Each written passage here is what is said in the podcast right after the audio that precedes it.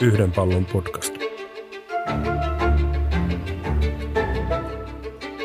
Yhden pallon visiot on projekti, joka yhdistää tutkijoiden näkemyksiä tulevaisuuskuviksi, jotka muodostuvat taiteilijoiden työkaluin tarinoiksi ja siveltimien vedoiksi. Millainen olisi heidän mielestään yhden maapallon kokoinen kestävä yhteiskunta? Miltä se voisi näyttää, tuntua ja kuulostaa? Tämä podcast on mukailma blogikirjoituksesta, joka löytyy nettisivuilta yhdenpallonvisiot.com. Ja lukijana tässä podcastissa on Elina Kari.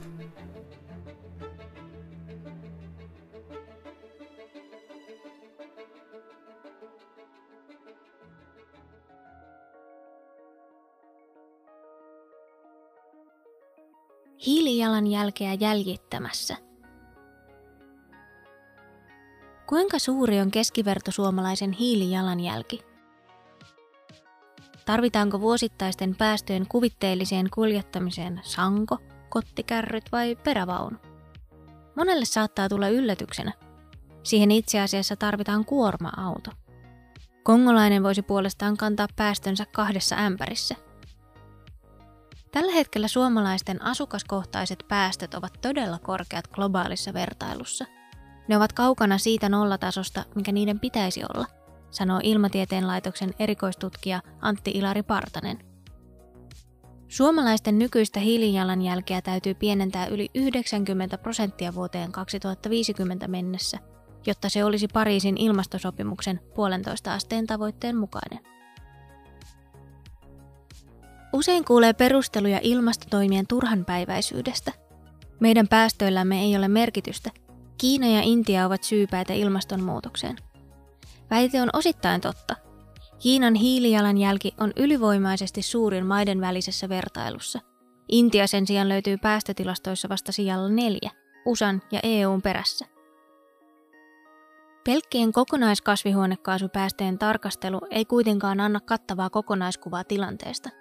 Kiina valmistaa paljon tuotteita maailman markkinoille ja ne näkyvät Kiinan hiilidioksidipäästöissä. Jos tuotannon sijaan tarkastellaan maan rajojen sisällä tapahtuvaa kulutusta, Kiinan päästöt tippuvat noin 14 prosenttia ja Suomen päästöt taas nousevat 43 prosenttia.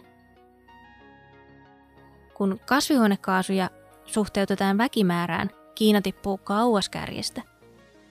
Keskiverto kiinalaisen hiilijalanjälki on alle puolet suomalaisen hiilijalanjäljestä.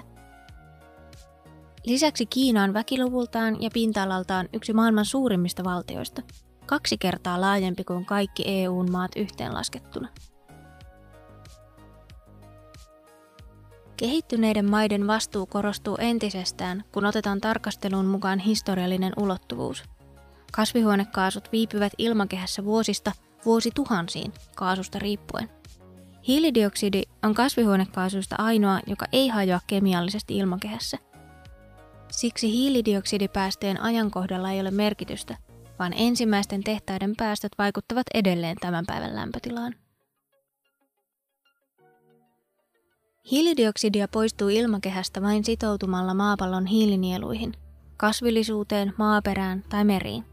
Sieltä hiilidioksidista valtaosa vapautuu ennemmin tai myöhemmin uudestaan ilmakehään. Ihmisen toiminta, etenkin fossiilisen hiilen päästäminen ilmakehään maan uumenista – on horjuttanut hiilen kiertokulun luonnollista tasapainoa.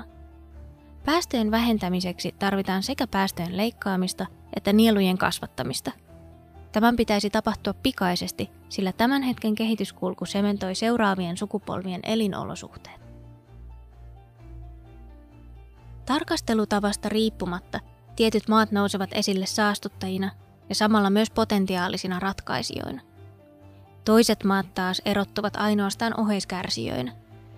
Vaikka Suomi on väkiluvultaan pieni maa, meillä on mahdollisuus vaikuttaa ilmastonmuutokseen näyttämällä esimerkkiä onnistuneista ratkaisuista sekä vaikuttamalla maailmanpolitiikkaan osana EUta. Suomen tapaisilla kehittyneillä mailla on vastuunsa paitsi kehittää tekniikkaa, myös näyttää miten päästään nettonollaan. Jos Suomi ei siihen pysty, niin on tosi vaikea sanoa vaikkapa Intialle – että tehkää nettonolla yhteiskunta, joka toimii demokraattisesti ja jossa ihmisillä on ruokaa ja muuta, sanoi Ilmatieteen laitoksen erikoistutkija Antti Ilari Partanen. Väkilukuun takertuminen ei ole myöskään kovin rakentavaa. Jos maapallo jaettaisiin viiden miljoonan ihmisen alueisiin, kaikki voisivat sanoa olevansa niin pieniä, ettei kenenkään toimilla olisi merkitystä. Tämä jakso oli mukailma blogikirjoituksesta, joka löytyy osoitteesta yhdenpallonvisiot.com. Lähteet käyvät ilmi blogista. Projektia ovat rahoittaneet Mai ja Tur Neslingin säätiö, Koneen säätiö, Svenska Kulturfonden, tiedon julkistamisen neuvottelukunta ja ympäristöministeriö.